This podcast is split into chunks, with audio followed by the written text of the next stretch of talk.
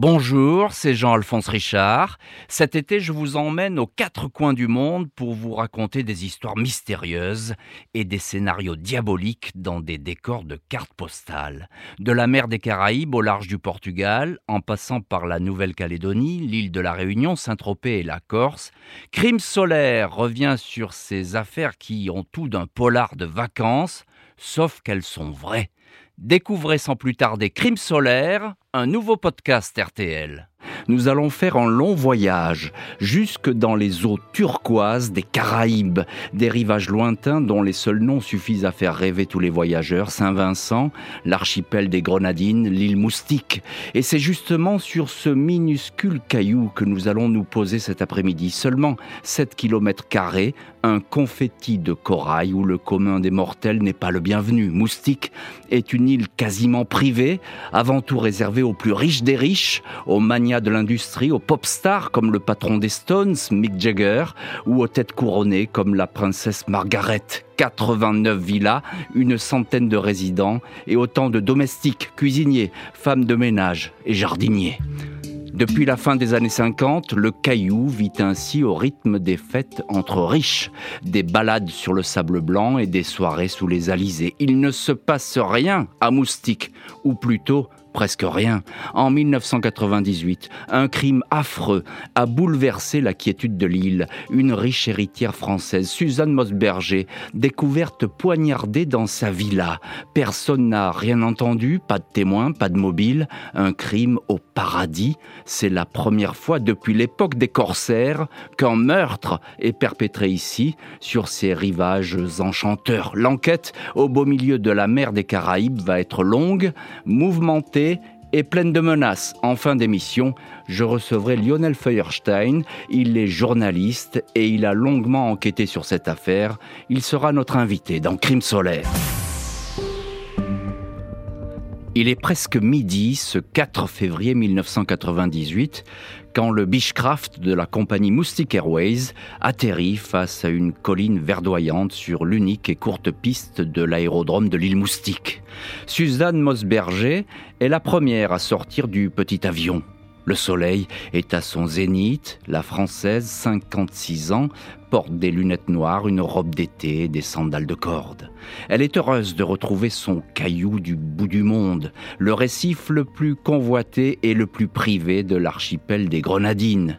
Dans moins d'une demi-heure, Suzanne Mosberger posera ses valises dans la villa de Fort une suite de bungalows de style colonial construits sur le mur d'enceinte d'un fort du XVIIIe siècle qui domine Britannia Bay.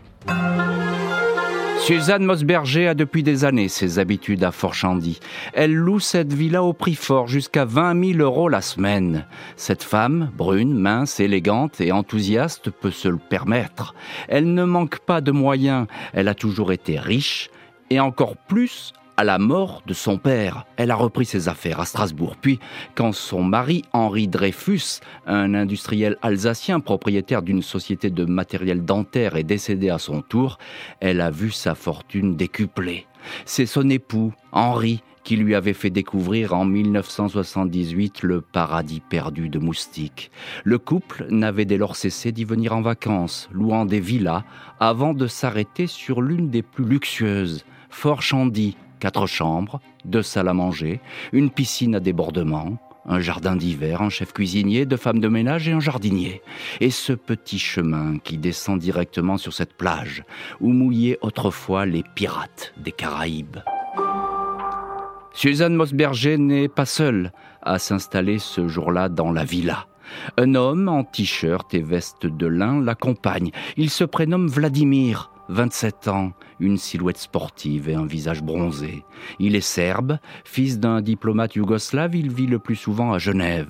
Suzanne, que tous ses amis appellent familièrement Suzy, l'a rencontré lors d'une réception. La riche veuve se trouvait un peu trop seule depuis la mort d'Henri.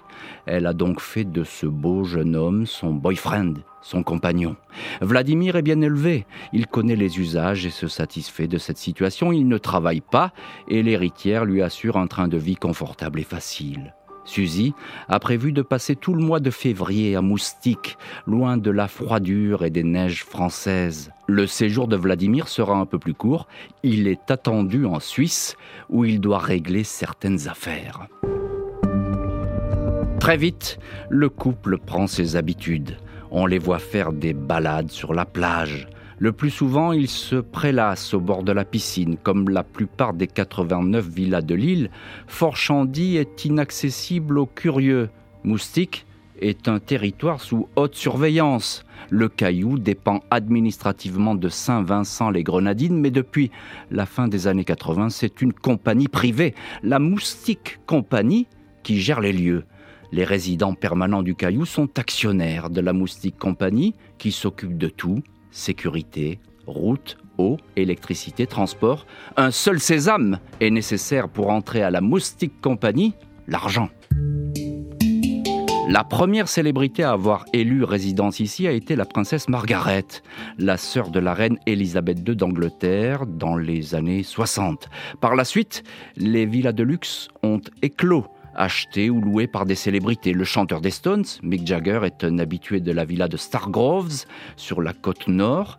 Il a parfois chanté des cantiques à Noël à l'église de Moustique. On y croise aussi Phil Collins ou Bon Jovi, une pléiade de grands capitaines d'industrie français, italiens ou russes. Suzanne Mosberger n'a jamais été fascinée par ses voisins célèbres. Elle n'a rien de snob.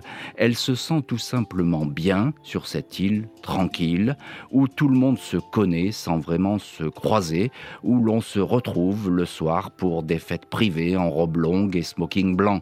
L'héritière est tellement attachée à Moustique que l'idée d'acheter un jour ou l'autre l'une de ses villas, idée qu'elle partageait avec son défunt mari, ne l'a jamais quittée. Le mois de février 1998 s'étire ainsi de façon paresseuse pour Suzy Mosberger et son compagnon. Le 21, comme prévu, Vladimir boucle sa valise pour repartir en Suisse. Il reprend le petit avion qui fera un saut de puce jusqu'à Saint-Vincent, puis direction l'Europe. L'héritière se retrouve seule pour une petite semaine dans la vaste villa de Fort Chandy. Ses visiteurs décriront une femme en pleine forme, nullement préoccupée ou inquiète. Moustique est l'endroit sur la terre où l'on oublie tous ses problèmes, où seule une tempête tropicale peut bouleverser votre quotidien. C'est la même femme, élancée, les cheveux bruns noués en chignon et portant une robe de soirée aux dos échancrés, qui est invitée lors d'une soirée donnée par l'américaine Tatiana Copeland et son mari Garrett, héritier de la grande famille d'industriels du pont de Nemours. Tatiana, qui compte parmi ses ancêtres le compositeur russe Rachmaninov, est elle aussi depuis longtemps sous le charme de Moustique. Pas de célébrité en vue lors de cette partie. Suzanne, Suzy Mosberger n'y croise que des visages connus. Une immense pièce montée est servie aux invités, du champagne sous la brise des alizés. L'ambiance est bon enfant jusqu'à cet accrochage qui aurait eu lieu entre la Française et un mystérieux invité, des paroles de reproche étouffées dans un coin, une brève altercation qui se serait dissipée dans le brouhaha. Vers 23 heures, ce 26 février, Suzy Mosberger embrasse donc Tatiana, salue quelques connaissances et disparaît. L'une de ses meilleures amies, Lou Bach, lui emboîte le pas et propose de la raccompagner jusqu'à Fort Chandy. Les deux femmes discutent longtemps devant la villa. Suzy Mosberger confirme qu'elle repart pour la France dès le lendemain. Son billet est déjà réservé. Peu avant minuit, les deux femmes s'embrassent et se disent à bientôt. Lou ne reverra jamais sa copine Suzy. Celle-ci disparaît dans la villa et se rend directement dans la grande chambre qui donne sur la mer des Grenadines, silencieuse et obscure. Les baies vitrées sont comme toujours entrebâillées. Suzy Mosberger enfile un déshabillé, s'allonge sur le lit, puis sombre dans un sommeil dont elle ne reviendra pas. Ce vendredi 27 février 1998, vers 6h30 du matin, les deux femmes de ménage sont déjà à pied d'œuvre dans la villa de Forchandy. La locataire du moment, la française Suzanne Mosberger, a demandé à être réveillée vers 7 h du matin Après presque un mois passé sur l'île Moustique, elle a prévu de rentrer en France et doit embarquer dans la matinée à l'aérodrome local dans un avion taxi à destination de Saint-Vincent-les-Grenadines. Tout est calme dans la luxueuse villa. La femme de chambre frappe à la porte de Madame Mosberger. Mais personne ne lui répond. Elle insiste, à nouveau le silence. Quand elle entre, l'employé reste pétrifié. Elle pousse un cri, sa collègue accourt aussitôt. Les deux femmes ont devant leurs yeux une scène de carnage. Suzanne Mosberger est couchée, nue, en travers de son lit, les jambes pendantes vers le sol, les bras écartés, son déshabillé de soie remonté jusqu'à la poitrine. Il y a du sang partout, sur le corps, le visage, les bras de la victime, sur les draps, sur le sol et même sur les murs. Le désordre règne dans la pièce. Les employés ont le temps d'apercevoir une commode entr'ouverte, des tiroirs aussi ouverts et qui ont été fouillés, un fauteuil renversé, une scène de bagarre ou de cambriolage. Ni police, ni gendarmerie sur l'île Moustique, mais une brigade de sécurité au service de l'incontournable Moustique Compagnie qui gère le caillou.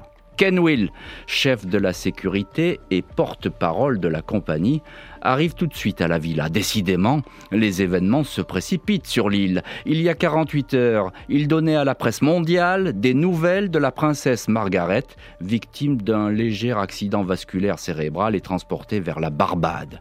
Rien à voir avec le spectacle qui s'offre à lui ce matin, le cadavre mutilé de Suzy Mosberger. Ken Will est d'autant plus choqué qu'il connaît bien la française. Il l'a saluée les jours précédents. Comme d'habitude, Suzanne était volubile, bavarde et amicale. Une femme qui n'avait rien de hautain et conversait sans méfiance ni arrière-pensée avec tout le monde, que l'on soit célèbre ou pas, riche ou moins riche. La femme qui gît sur le lit a reçu plusieurs coups de couteau. Les légistes en dénombrent douze, mais seulement deux ont été mortels. L'un porté au thorax, le deuxième à la base du cou a sectionné la carotide. D'autres coups ont été donnés post-mortem après le dernier souffle de la victime. De toute évidence, le ou les agresseurs se sont acharnés de façon gratuite et presque irrationnelle. Le chef de la sécurité remarque que la Française tient encore dans sa main droite ce qui ressemble à un petit couteau de chasse comme si elle s'attendait à être attaquée et avait laissé cette arme à portée de main au cas où. À première vue, tout ressemble à un cambriolage qui aurait mal tourné ou à une tentative de viol, la victime étant à moitié déshabillée. Dans tous les cas, il s'agit d'un meurtre, le premier dans un paradis qui n'en a jamais connu. Recommandation est donnée par la Moustique Compagnie de ne pas ébruiter l'affaire. La plus grande discrétion doit entourer ce crime qui pourrait s'avérer gênant pour la réputation de l'île. La famille de Suzy Mosberger est ainsi prévenue du décès par un coup de fil, mais dans un premier temps, aucun détail n'est donné sur les causes de la mort. Il faudra aux proches attendre plusieurs heures pour être fixés sur les circonstances, apprendre qu'il s'agit d'une attaque, d'un assassinat. L'une des nièces de la victime, Valérie, prend alors le premier avion pour les Caraïbes afin de s'occuper des formalités et organiser le rapatriement du corps. Même si l'île est privée, et n'a pas de compte à rendre, elle dépend tout de même administrativement de la petite république de Saint-Vincent-les-Grenadines. La Moustique Compagnie alerte donc la sécurité publique de cet État. Les autorités françaises ne seront prévenues que bien plus tard. Saint-Vincent-les-Grenadines envoie donc à Moustique une équipe d'enquêteurs. Le lendemain de la découverte du corps, quatre policiers en short et chemisette débarquent à Moustique. La villa de Fort Chandy, devenue scène de crime, est alors bouclée. Les investigations se déroulent sur plusieurs jours à l'abri des regards. Personne ne se doute alors que ce travail est des plus sommaires. Quelques photos du corps, avant que celui-ci ne soit transporté par les pompes funèbres locales à la morgue, des objets manipulés sans précaution, des meubles déplacés par commodité, drôles de policiers sous les tropiques qui laissent leurs empreintes un peu partout. Au fil des jours, l'enquête se transforme ainsi en une authentique villégiature. Les policiers dorment dans les chambres, déjeunent et dînent sur place après avoir fait des courses à la supérette. Des chaises qui se trouvaient dans la chambre où a été commis le crime sont déplacées à l'extérieur, dans le patio ou au bord de la piscine, dans laquelle les enquêteurs font quelques brasses. Ils lisent le journal sur la terrasse et laissent un peu partout des mégots de cigarettes. De toute évidence, personne n'est là pour leur demander des comptes, savoir si les investigations avancent et si par bonheur ou par hasard, une piste se dessine. Les vérifications des premières heures et des premiers jours toujours capitales sur le lieu du crime, sont ainsi négligées, bâclées, expédiées, de quoi ruiner tout espoir de faire rapidement la lumière sur ce crime à huis clos. La famille de Suzanne Mosberger est tenue à l'écart de cette enquête dont on ne sait rien. Son avocat, maître Thierry Moser, ne découvrira le dossier que quelques mois plus tard il aura alors tout le loisir d'émettre des doutes sur le travail des policiers, de s'interroger sur la passivité de la moustique compagnie qui ne s'intéressera jamais au dossier. La famille de la victime n'aura dès lors qu'un seul et unique sentiment. Si l'on avait voulu à jamais enterrer l'enquête et ne rien trouver du tout, on ne s'y serait pas pris autrement. Sentiment vite partagé par les autorités françaises. La police nationale doit se bagarrer pendant des jours pour obtenir l'autorisation d'envoyer une équipe sur place. Le feu vert n'est donné par la sécurité publique de Saint-Vincent qu'une bonne semaine après le crime. Deux policiers du SRPJ de Pointe-à-Pitre, à la Guadeloupe, embarquent pour Moustique sans savoir qu'ils vont devoir alors recoller les morceaux d'une enquête immobile dans le désordre et dont personne sur place ne semble avoir envie qu'elle aboutisse. Quand les deux policiers français du SRPJ de Pointe-à-Pitre débarquent à la villa de Forchandy, ils prennent tout de suite conscience de l'ampleur des dégâts la première vision des enquêteurs, comme le rapporte Cyril Guinet dans son livre Enquête non résolue, est celle d'un policier local en train de lire tranquillement le journal et de fumer une cigarette au bord de la piscine. Les policiers de Saint-Vincent-les-Grenadines n'ont en fait procédé à aucune constatation digne de ce nom, même les procès-verbaux ne sont pas rédigés. Les enquêteurs français rassemblent donc, comme ils le peuvent, le plus d'éléments possible. Travail difficile au regard d'une scène de crime qui n'a pas été préservée. Les policiers s'attellent donc à fermer les portes, comme ils disent dans leur jargon, à éliminer les hypothèses pour n'en garder qu'une, celle du mobile du crime. L'agression sexuelle, possible, le viol figure dans la liste, Suzy Mosberger était à moitié dénudée, sa nuisette remontée, mais le légiste qui l'a examiné n'a noté aucune trace de viol ou d'agression sexuelle. L'hypothèse d'un cambriolage qui aurait mal tourné est également envisagée, d'autant plus qu'à l'époque du meurtre, une autre villa du secteur a été visitée par des voleurs. Information difficile à vérifier, les autorités locales disent tout ignorer de ce cambriolage dans une maison voisine. Dans la chambre de Suzy Mosberger, tous les tiroirs ont été ouverts, ainsi qu'une armoire, des affaires jetées au sol, des pochettes et le sac de la victime ouvert. Pourtant, malgré les apparences, rien n'a été dérobé à la riche héritière. Ni quelques dollars retrouvés dans son portefeuille, ni ses cartes de crédit, et encore moins ses bijoux qu'elle portait à la soirée la veille de sa mort. Le petit coffre, facile à trouver et à ouvrir, n'a subi aucune effraction. Il ne manque curieusement dans la chambre qu'un seul et unique objet, le billet d'avion de la Française, celui avec lequel elle devait retourner le jour même en Europe, en France, à Strasbourg, où elle travaille. Ce billet d'avion ne sera jamais retrouvé et n'aura jamais été utilisé. La piste du cambriolage s'évanouit.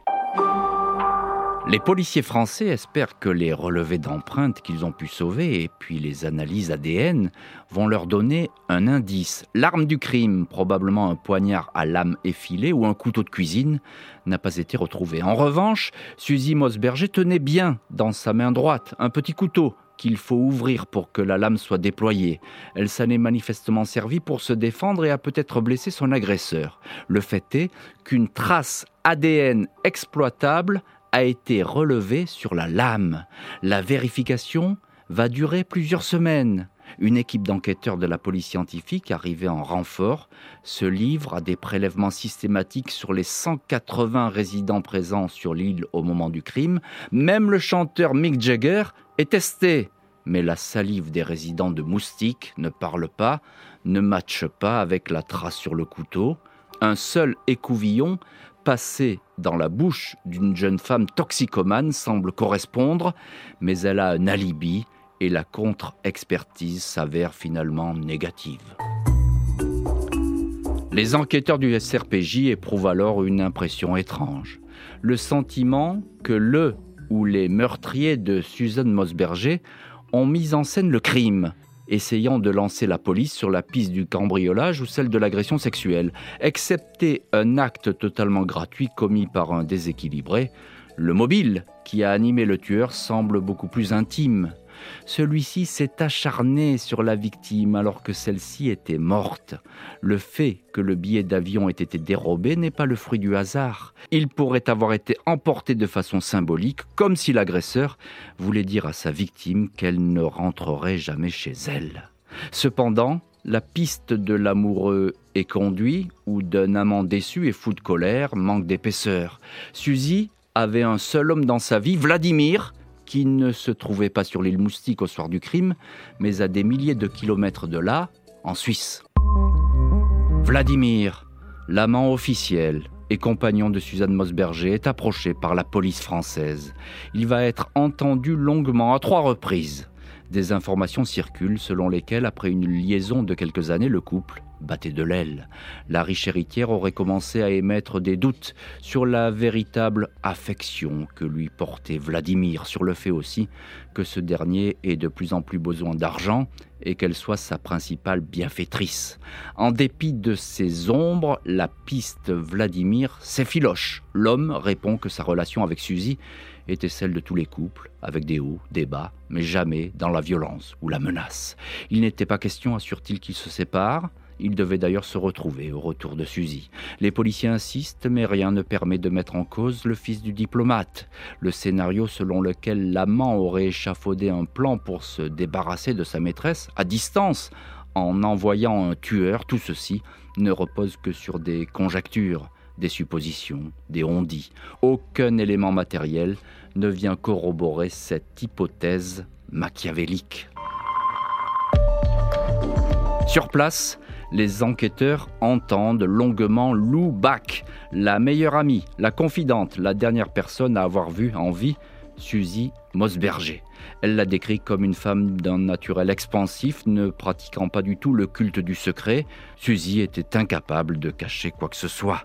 Si Lou Bach présente une victime bien dans sa peau, qui n'avait d'autre rêve que de s'installer définitivement à Moustique, elle raconte aussi une troublante aventure. Quatre jours avant d'être tuée, Suzy, alors seule dans la maison depuis le départ de Vladimir, aurait croisé sur la plage quatre Français effectuant une croisière, un tour des Caraïbes en catamaran. Suzanne Mosberger, toujours curieuse et pas du tout méfiante, aurait alors engagé la conversation avec ces marins qui venaient de jeter l'ancre dans l'eau limpide de Britannia Bay. Elle les avait ensuite invités à prendre un verre à Fort Chandy, sa belle villa plantée juste au-dessus de la plage. Suzy Mosberger aurait raconté à Loubac qu'elle se serait sentie vite mal à l'aise lors de cette soirée et même apeurée.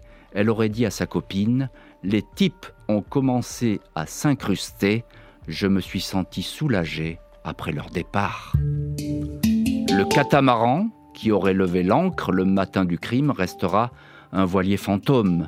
Ces quatre occupants jamais identifiés, les autorités de l'île diront n'avoir aucune trace de ce passage, comme si à chaque fois le vent de moustiques balayait une à une toutes les pistes conduisant à la mort de la riche française. Après des mois d'enquête, les policiers français sont bien forcés de se rendre à l'évidence. Aucun indice matériel, aucun témoignage, aucun tuyau ne permet de dire qui a tué Suzy Mosberger dans la nuit du 26 au 27 février 1998, dans sa chambre, dans la luxueuse villa coloniale de Fort Posée à Moustique sur un éperon rocheux qui domine la mer des Caraïbes. Toutes les pistes ouvertes se sont aussitôt refermées. Qui plus est, les autorités locales, la Moustique Company, qui gère la vie sur cette île privée ne montre aucun empressement à voir l'enquête aboutir. Tout au contraire, tout semble fait pour mettre des bâtons dans les roues des policiers, afin que se referme au plus vite ce dossier tragique qui fait vraiment une mauvaise publicité. Même les proches et la famille de Suzanne Mosberger sont désormais indésirables sur l'île. La riche française était pourtant ici une personnalité connue et familière. Elle fréquentait Moustique depuis une trentaine d'années. Elle y comptait bon nombre d'amis, faisait même partie des invités de la princesse Margaret d'Angleterre, la résidente la plus célèbre du Caillou. Mais ce temps-là semble révolu. La nièce de Suzanne Mosberger, Valérie, a été la première à se sentir persona non grata. Débarquée à Moustique, après la mort de sa tante, elle a vite fait l'objet d'étonnantes pressions. Alors qu'elle se trouve à la morgue pour régler les derniers détails du rapatriement du corps en France, elle est abordée par un homme qui se présente comme le médecin légiste. Il lui demande de signer une liasse de papiers officiels, procédure administrative banale, sauf que le document qui précise la nature du décès mentionne une mort causée par un pneumothorax, une affection de la plèvre. Si Valérie avait signé sans la lire cette pièce, Suzanne Mosberger serait officiellement morte d'une complication respiratoire. Une façon de faire disparaître des archives de moustiques un crime épouvantable. Dans les jours suivants, la nièce de la défunte se retrouvera soudain sans logement, le seul hôtel ouvert affichant brutalement complet, et toutes les villas de l'île étant subitement réservées par des touristes invisibles. Même les policiers français vont devoir quitter Moustique en faisant une croix sur l'aide des autorités locales et de leurs homologues de Saint-Vincent-les-Grenadines, ces policiers locaux qui n'ont jamais réellement enquêté et pire, ont laissé en désordre la scène de crime, font désormais la sourde oreille. Ils ne répondent plus aux demandes du SRPJ de Pointe-à-Pitre. Ils n'enverront aucun des éléments souhaités par les Français, notamment des listes de noms, de résidents et des photos. Les hommes du SRPJ sont furieux, mais ils se heurtent à un mur, celui de la raison d'État d'un petit État qui ne souhaite pas attirer l'attention sur un crime qui dérange l'ordre établi. La famille de Suzanne Mosberger ne va pas en rester là. Après des mois de désillusion et de bagarres perdues, elle demande à son avocat Thierry Moser de relancer ce dossier qui s'éteint à petit feu. Suzy Mosberger étant une ressortissante française, la justice française est en droit de se saisir de l'affaire. Une juge d'instruction de Strasbourg est désignée, une commission rogatoire internationale délivrée, le ministre de la Justice de Saint-Vincent-les-Grenadines ne peut alors que se plier à cette injonction de collaboration. Sur le terrain, la réalité va être totalement différente. Lors de deux déplacements, septembre 98 et juillet 99, les enquêteurs français vont perdre leur temps. On les noie dans la paperasse administrative. On leur promet des rendez-vous systématiquement annulés. Dans leur rapport, les officiers envoyés sur place parlent de rétention d'informations et d'obstruction ostensible et maladroite, mais efficace à l'avancée des investigations. À Moustique, toutes les informations semblent ainsi étouffées les unes après les autres. L'une des dernières pistes possibles, celle de l'argent, s'avère impossible à creuser. Les demandes formulées pour savoir si l'héritière a fait sur place des investissements en plaçant notamment de l'argent dans un trust local, reste sans réponse. La découverte de comptes bancaires en Suisse, ouverts par l'héritière, demeure également insondable. Les comptes ont été vidés juste après la mort de la Française, mais l'identité du ou des bénéficiaires reste anonyme. Secret bancaire oblige. La famille de Suzanne Mosberger va alors vivre avec le sentiment que la vérité n'a cessé d'être piétinée et dissimulée, histoire que la France ne vienne pas farfouiller dans les affaires de l'île Moustique, ses arrangements bancaires et ses milliardaires cachés, aucune enquête possible. Après presque dix ans d'investigation, les policiers français en sont, hélas, réduits à formuler des hypothèses sans pouvoir en privilégier une seule. Le crime d'un rôdeur qui aurait visité des villas protégées mais faciles d'accès par la plage. Il aurait été surpris de trouver quelqu'un dans une maison qu'il pensait vide et par la résistance de la locataire armée d'un couteau. Deuxième piste, celle d'un maniaque sexuel qui aurait finalement renoncé à violer sa victime ou encore un règlement de compte sentimental, soit perpétré par un amant éconduit ou furieux, soit par son compagnon, longuement interrogé par la police, mais jamais poursuivi. Au mois de décembre 2007, le deuxième juge d'instruction strasbourgeois, en charge du dossier Thierry Lefebvre, rédige une ordonnance de non-lieu. Cette décision était devenue inéluctable. Elle ne surprend pas la famille Mosberger qui décide de ne pas faire appel. Francine, l'une de ses deux sœurs, affirmera que l'enquête a été délibérément sabotée. Le meurtre de Suzy Mosberger sur l'île Moustique, sur ce caillou paradisiaque transformé en enfer, n'a jamais été élucidé. Un crime solaire, sans réponse. Lionel Feuerstein, bonjour. Bonjour. Vous aviez longuement enquêté sur le meurtre de Suzanne, Suzy Mosberger. On va parler bien sûr du contexte euh, très particulier de Moustique et je vais d'ailleurs vous faire écouter tout de suite un document sonore. Il s'agit de Alain Marie, le beau-frère de Suzy Mosberger, euh, qui évoque justement euh, les conditions dans lesquelles on peut vivre à Moustique. C'est même une zone de non-droit sur le plan international. Cette malheureuse histoire était catastrophique pour la Moustique Compagnie, qui possède l'île Moustique, qui nous ont pas du tout, du tout aidés. C'était pareil pour le Premier ministre de Saint-Vincent. Ils n'ont pas du tout, du tout voulu nous aider. Alors, est-ce que c'est la Moustique Compagnie qui a mis des, des bâtons dans les roues de l'enquête? On va essayer de le savoir. Pourquoi Lionel Firestein Pourquoi on n'a rien trouvé dans cette affaire? Bah, c'est souvent le cas euh, des affaires qui se passent à l'étranger. C'est-à-dire qu'à l'étranger, les policiers ont beaucoup moins de, pouvoir et dépendent euh, largement de l'efficacité des enquêteurs sur place. Or, dès le départ, les enquêteurs, les policiers euh, sont peu nombreux sur Moustique. Il y a juste un poste de police avec quelques policiers. Il y a, zéro criminalité sur Moustique. Donc eux, ce qu'ils font, en général, c'est de la paperasse, c'est des visas, c'est des papiers. Mmh. Donc ils arrivent Qu'est-ce qu'ils font? Ils s'installent, ils ne préservent pas la scène de crime, donc déjà la scène de crime est sabotée. Saccagée même. Hein. Saccagée. Les policiers français qui arrivent des, Antilles arrivent plusieurs jours après la scène de crime et font ce qu'ils peuvent sur place, mais ils ne peuvent pas rester non plus indéfiniment. Du coup, ils demandent un certain nombre d'expertises qui ne sont pas faites ou mal faites et ils dépendent de la bonne volonté des autorités euh, sur place. Alors, enquête euh, sabotée dès le départ, hein, vous, venez, vous, venez, de le préciser, euh, des policiers locaux qui sont pas du tout à la hauteur, qui sont débordés. on ignore bien sûr encore aujourd'hui ce qu'ils ont pu réellement trouver. Alors, vous, vous avez pu consulter à l'époque le, dossier d'enquête, vous avez suivi ces, ces, policiers français et puis la justice aussi. Que dit ce dossier d'enquête? Qu'est-ce qu'ils ont trouvé, les, les policiers français?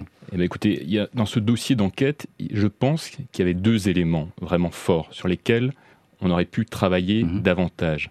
Et là, on se confronte simplement euh, à deux pays qui n'ont pas du tout la même façon de, travailler et qui n'ont pas les mêmes ressources. Il y avait sur le couteau que tenait euh, Suzy Mosberger dans la main une empreinte digitale d'un pouce.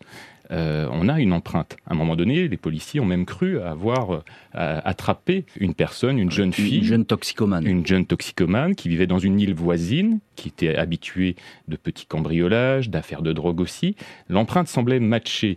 Mais là aussi, on a l'exemple en Écosse, par exemple, avec Xavier Dupont de Ligonnès, où il y avait eu un petit problème à la fin. Donc ils se sont rendus compte, en analysant plus finement cette empreinte, que finalement la jeune fille n'avait rien à voir dans l'histoire. Donc, mais il y a quand même cette empreinte. Euh, dont on dispose. Il y a un autre élément euh, très fort aussi, c'est qu'on a dans une goutte de sang prélevée sur le sol au moment de la scène de crime, un ADN. Deux ADN. On a l'ADN de Suzy Mosberger, mais on a un autre ADN. On ne sait pas si c'est un ADN masculin ou un ADN féminin, mais on l'a. Et sur ces deux éléments-là, euh, les policiers ont interrogé et prélevé 180 euh, personnes dans l'entourage, sur l'île, euh, de potentiels suspects. Ça n'a pas matché. Mais il y avait quand même ces deux éléments matériels assez forts qui sont toujours en possession. Maintenant, l'affaire est classée, donc allez savoir ce que sont devenus ces scellés-là. Mais en tout cas, on aurait pu aboutir peut-être avec ces éléments matériels forts. Et pourtant, ce que vous dites, c'est que les vérifications ont été faites. On a les vérifications ont été faites. Malheureusement, vous avez euh, le fichier d'empreinte génétique très perfectionné en France, ça l'est beaucoup moins à l'étranger.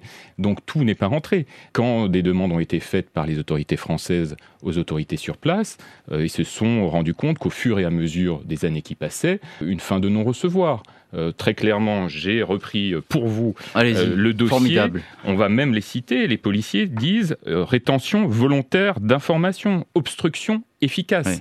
Donc on est quand même sur euh, on est quasiment au, coopération. Au, clash diplomatique là. Hein. Quasiment. On n'était pas loin dans cette histoire. On a beaucoup parlé, et je l'ai raconté dans euh, ce crime solaire, euh, de Vladimir, hein, le, compagnon de Suzy Mosberger. Est-ce que, selon vous, Lionel Feuerstein, est-ce que cette piste a été suffisamment creusée alors c'est difficile à dire, il a été entendu par les enquêteurs français plusieurs fois. Vladimir est arrivé le 4 février sur l'île, il en est reparti dix jours après. Il faisait ses études à Lausanne, études payées par Suzy Mosberger. Euh, il avait fait d'autres études de droit. C'est vrai que selon une amie de Suzy Mosberger, il y avait une petite dispute. Est-ce que c'était sur l'île ou juste avant? Puisque Vladimir euh, bénéficiait du testament de Suzy Mosberger. Elle l'avait euh, mis comme bénéficiaire et voulait changer certaines modalités de, ce testament-là et la sortir à certaines conditions. C'est-à-dire que, entre guillemets, il n'aurait pas touché l'argent à sa mort directement, mais en plusieurs étapes et ça aurait suscité une petite euh, controverse entre les, entre les deux amants. Maintenant, ça ne suffit pas, c'est un mobile, mais ça ne suffit pas à expliquer éventuellement un crime qu'il ah, aurait pu commettre ou demander à quelqu'un de le commettre pour lui. C'est une clé importante. C'est une clé importante. Hein, mais ça peut être un, mobile important dans ça cette histoire. Ça peut être un mobile. Effectivement, les enquêteurs, euh, in fine, n'ont pas pu reprocher quoi que ce soit à Vladimir. Quelle est, selon vous, qui connaissez parfaitement le dossier, quelle est, selon vous, euh, la piste la, plus probable euh, votre intime conviction, si je puis dire? C'est un peu compliqué euh, d'avoir une intime conviction aussi longtemps après les faits. Maintenant, à la lecture du dossier, on a le sentiment qu'on se dirigeait plus sur un crime éventuellement de quelqu'un qui connaissait bien l'île. C'est marqué noir sur blanc dans le rapport des policiers. Donc plutôt quelqu'un de local. Euh, on pense à qui quand on pense à quelqu'un de local? Les grandes familles, les riches et tout ça, ils ont été euh, enquêtés. Il y avait éventuellement un Allemand qui n'aimait pas beaucoup Suzy Mosberger, mais rapidement écarté. En revanche, il y avait des ouvriers euh, qui, eux, venaient régulièrement sur l'île, repartaient. Euh, certains étaient connus pour des faits de délinquance.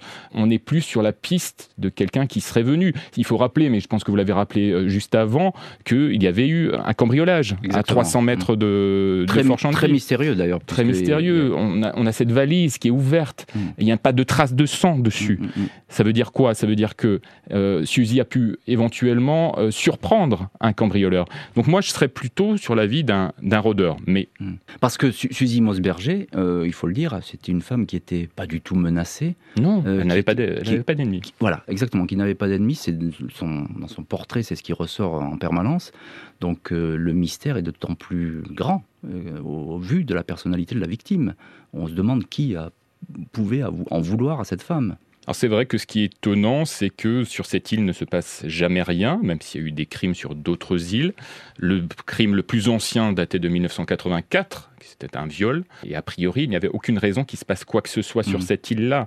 Un crime commandité, ça me semble peu probable. Ah. Je pense qu'on est quand même plus proche d'un local qui aurait peut-être euh, un cambrioleur surpris c'est ça, surpris par, par, la résistance aussi peut-être de, la locataire. Reste un dernier point, mais je pense que vous l'avez évoqué aussi, c'est est-ce qu'on est sur un maniaque sexuel? Euh, C'est vrai qu'on a retrouvé le corps de Suzy Mosberger, euh, jambes écartées. Il y a une trace apparemment qui pourrait correspondre, c'est dans le rapport de police, à éventuellement euh, du sperme au niveau du sexe de la victime. maintenant, les analyses n'ont pas été faites. Le médecin légiste dit qu'il n'y a pas eu de violence sexuelle mais ça reste quand même étonnant, comme les coups post-mortem. Ça reste étonnant, mais apparemment ils ont fermé euh, cette, piste. Un petit mot quand même sur la fameuse moustique compagnie. on a le sentiment que on, a mis une chape de plomb sur cette affaire et qu'on voulait surtout plus en parler très vite. Alors au départ, l'affaire est prise très au sérieux, notamment parce que le Premier ministre, la veille, était encore avec Suzy Mosberger, qu'il la connaît. Ils étaient sur la même réception. Il euh, faut dire que c'est un paradis pour milliardaires. Les maisons sont louées entre 10 et 20 000 euros la semaine. Donc euh, ça fait euh, de la mauvaise publicité. Il faut donc absolument qu'on puisse résoudre l'enquête. Donc je pense qu'au début, il y avait sans doute une volonté des autorités. Et quand ça a fini par traîner, entre guillemets, quand les policiers ont été plus insistants, quand les policiers ont commencé à fouiller, là, les portes se sont refermées. Se sont refermées pas de chance, sauf rebondissement, que la vérité jaillisse dans ce dossier un jour? C'est fini Le, dossier bah, Nous faisons suffisamment d'histoires euh, d'affaires criminelles pour savoir que parfois, je, prends, je ne pense qu'à par exemple l'affaire Grégory, euh, vous avez des affaires qui ressurgissent 30 ans, 35 ans. Un témoignage, Un témoignage, quelqu'un qui sait quelque chose. Euh, qui a envie de soulager sa conscience. Souvent dit ça. On saura peut-être un jour la vérité sur l'affaire Suzy Mosberger. Merci beaucoup euh, Lionel Feuerstein d'avoir accepté l'invitation de Crime Solaire. Merci à l'équipe de l'émission, préparation Justine Vignot, réalisation Marc Bisset. À très vite sur RTL.